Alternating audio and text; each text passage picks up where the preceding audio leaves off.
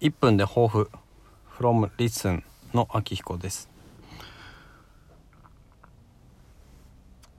ジャケ劇の支援をしました、えー、詳しいことは、えー、アドバタラジオとかポッドキャストができるまでシーズン2とかを聞くといいかなと思いますけれども。とそれとは別に今日は非常にまた反省というか本当にね学ばないというかなんだろうな仕組みがないからダメなんだっていうふうに思ったので、えっとまあ、反省を込めてねまた話をしますけども家庭の用事と仕事の用事をダブルブッキングしてしまってで仕事の用事をまあ優先せざるを得なくなり妻に、えー、急に休んでもらう必要が出てきてしまって妻の機嫌が悪くなるとまあそれは当たり前のことですよね本当に。機嫌が悪くなるからって何も悪くないんですけども